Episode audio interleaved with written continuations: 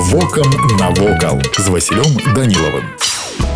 Вітаю вас паважаныя сябры сёння вырашыў адправіцца разам з вами у заславе так так у той самай дзе у легендах фігуруюць рагнеда дачка полацка князя рагвалода кіеўскі князь владимир і іх сын ізяслав і вядома ж такім гістарычным бэкграундам у горада павінен быць свой музей і ён ёсць у музеі які знаходіцца заслаўлі сабрана унікальна калекцыя інструментаў гэта музычныя інструменты якія бытавалі ў розных кутках беларусі і уваходзілі ў склад вясельных аркестраў збір збіралі іх з усіх куткоў краіны зроблены яны ўручную з розных матэрыялаў тут ёсць гармонікі вырабленыя з дрэва корпус упрыгожаны металічнымі накладкамі клавішы былі касцянымі мяхі былі скуранымі і канешне былі майстэрні якія іх рамантавалі маецца балалайка у якой падвойныя струны ад гэтага гук становіцца меладычней прадстаўлена таксама калекцыя цымбал розных гадоў вырабу у музеі прадстаўлена ў адным экземпляры беларуская дуда інструмент забыт забыты але часткова аднаўлены паслугі дудара аплочваліся вельмі высока яго запрашалі на вяселле ў якасці падсажнага бацькі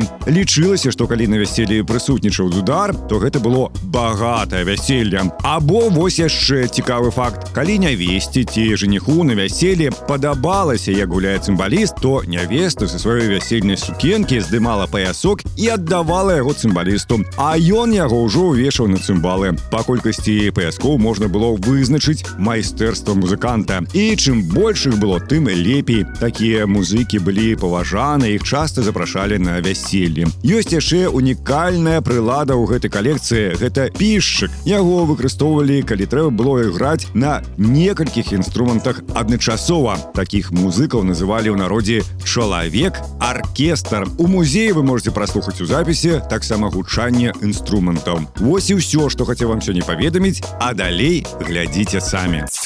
Вокам навокал.